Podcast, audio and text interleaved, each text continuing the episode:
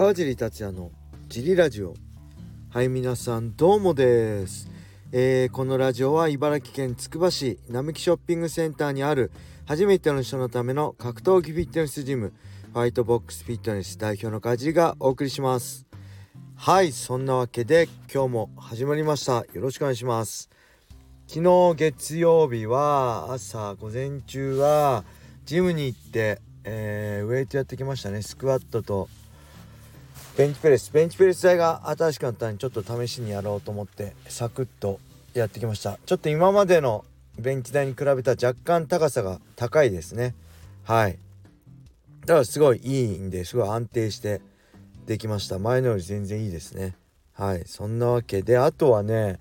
えー、その後あれですね。コストコつくばで前も言ったオンっていうスイスだっけのシューズが今週いっぱい、えー、限定的に発売されてるんでそれを見に行ってきて欲しいのの別のカラーが僕はクラウド5ってやつかなあったんでそれも買ってきました。一番僕の的にはいろんなシューズ履いたけど一番走りやすいし膝に膝に負担がかかんなくて好きなやつなんで買いだめしておきました。はいそんな感じの月曜日だったんですが改めてねあのー、何回もしつこいようですが雷神をの平本ね、えー、ヤマスを見返しました。そして、えー、他にもねちょっと昨日は触れられなかった他の試合もの中でちょっと気になった点ね全部触れちゃうと大変なんで、えー、言いたいと思うんですけどまずね、えー、魚井選手ねジオン選手とヤン・ジオン選手とやったね、えー、まあ解説とかね大沢あのー、セコンドの大沢さんも言ってたけどやっぱメンタルねなかなかこうメンタルのこの弱点っていうか、うん、あるっていうんですこれねメンタルはねほんと治んないんですよね。メンタルを強くしようっていうのは、やっぱりよほどのことがないと無理だし僕もそれはメンタル弱いんでそこは悩んで、えー、どうしようかって行き着いた答えが今のねメンタルのままで勝てる戦術をって思いましたね。僕もやっぱ試合中多分強い人とかは全然そんなことないんでしょうけどこれねあのー、後輩の選手にも言ったんですけど何回もね試合中心折れるんですよ。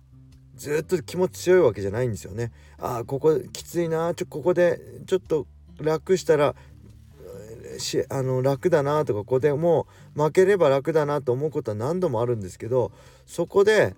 いやダメだってもう一回頑張る。その繰り返しをね試合中してるんですね。5分。3ラウンドの15分間で。なんで僕はそういうもう一丁って思えるのがファンのね声援だったり、まあ、セコンドのね頼れる仲間のこの声だったりだったんでセコンドにはねメンタル的な盛り上がるような指示声を出してくれってずっと言ってたんですけどまあそういう風にやっぱメンタルはねなかなかあの、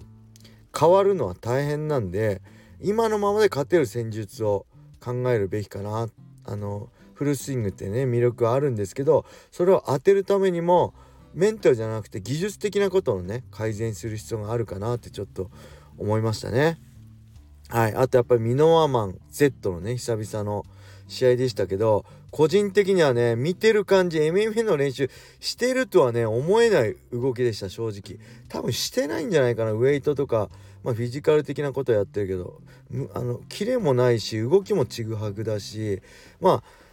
うんそれは若干思いましたね。ただねこうサムライ・マーカント選手がね勝って、えー、自分のマイクでねミノアマンをミノアマン Z をね呼び寄せるこの優しさですよね。普通だったらやっぱりあの瞬間って誰もがあの瞬間あのリングの上でね輝く試合に勝ってねマイク握る数分間のためだけに何ヶ月もね辛い思いしてる中で本当だったらね自分だけがね輝きたいと思うんですけどねミノアマンを呼び寄せる優しさね本当相手ミノアマン Z を立たせ自分も光るっていうねすごいいい例だったと思います。はい素晴らしい試合でした。あとはまあラーラ選手対ねラーラ・ホントーラ対サラミ選手。お互いなんかまあ前に出られずえー、ラーラ選手はなぜかね打撃で行ってしまう。あれだけ伊沢選手戦伊沢戦でね見せたこう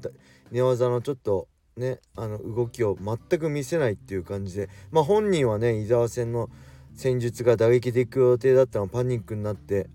ね寝技になっちゃったから今回打撃でいくって言ってたみたいですけどいやファンまあ僕としても多分ファンとしてもね寝技の攻防が寝技の仕掛けがね見たかったんじゃないかなって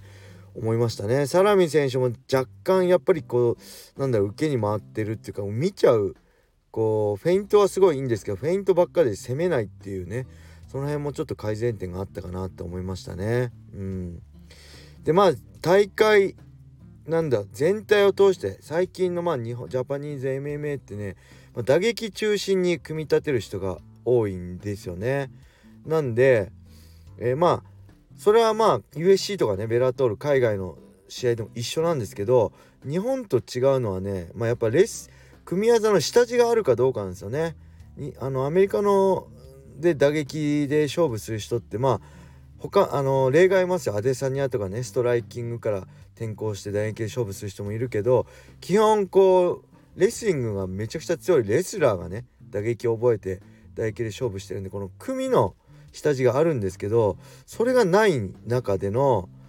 えー、まあ、打撃中心に組み立てる人が多いんで、まあ、この辺しっかりねもうオリンピッククラスのレスラーがしっかり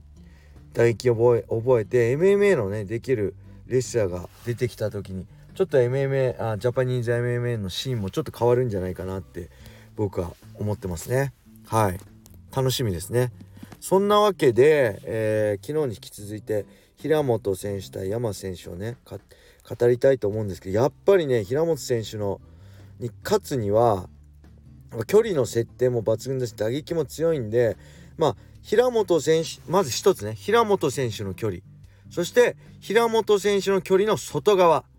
そして平本選手の距離の中側。この3つがあるとします。平本選手の距離平本選手の外平本選手の中。ね。で普通まあ単純に考えてねあのー、平本選手の打撃を食らわないで組みつくためには平本選手の外側パンチの距離から外れた打撃の距離から外れたとこから、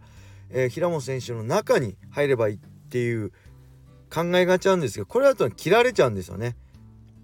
そこから中から外平本選手の距離を外して戦おうとすると、まあ、切られやすいんですよね。でどうするかっていうと、まあ、平本選手の外の距離から平本選手の距離に入ってパンしっかり倒せるパンチを出しつつ平本選手の中に入って組みつくっていうのは僕は正解だと思ってるんです。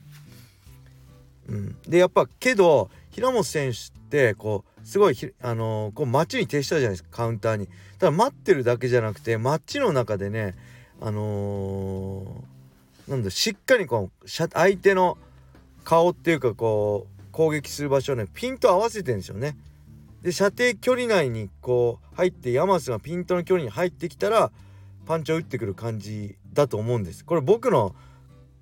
あの考えあの考えなんで合ってるかどうかは別ですよ。ただそうやってヤマスがその平本選手のピントの距離に、ね、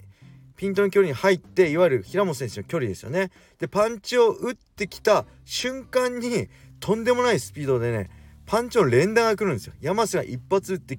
でそこから組みつこうとしたところでとんでもないハンドスピードの連打が来るんでなかなかねそこから組みに行けないんですよねパンチ当てられちゃうんで。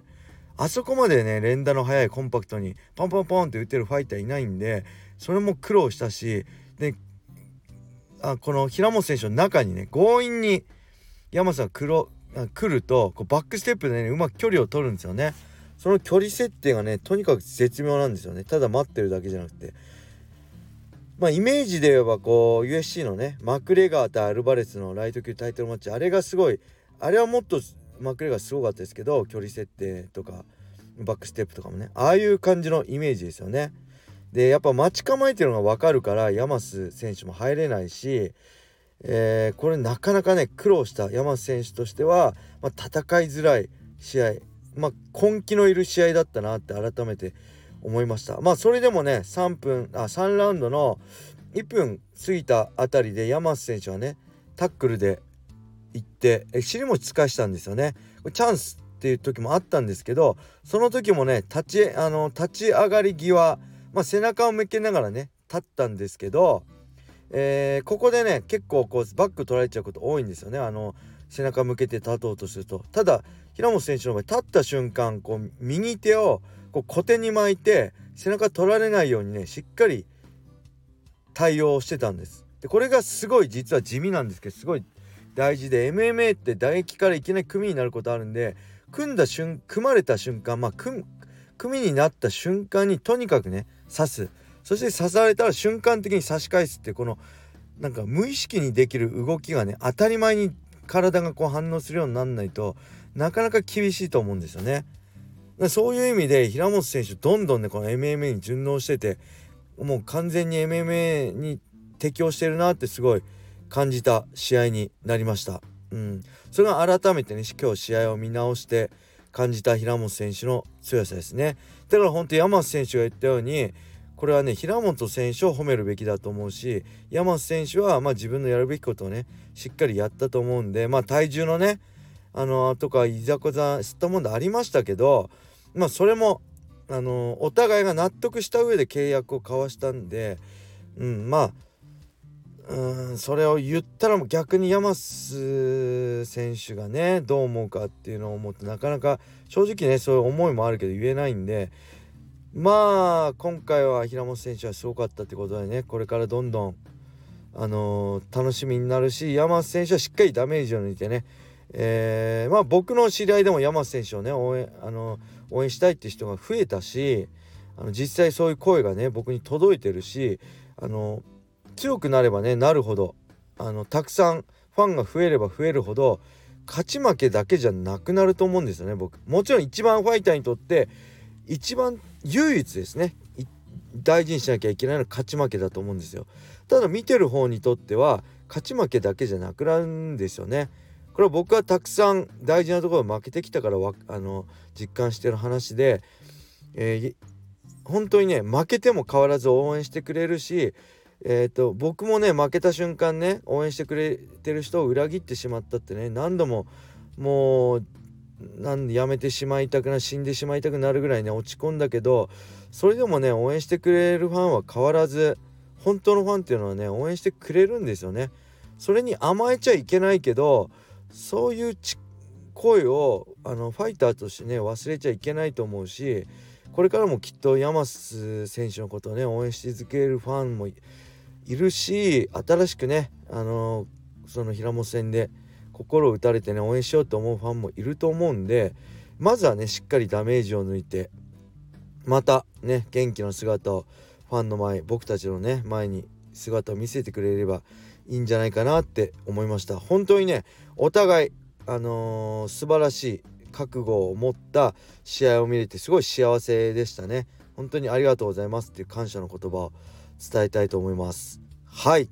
えー、そんな感じでまたレター読めませんでした。すいません。明日から読みます、えー、それでは今日はこれで終わりにしたいと思います。皆様良い一日を。またね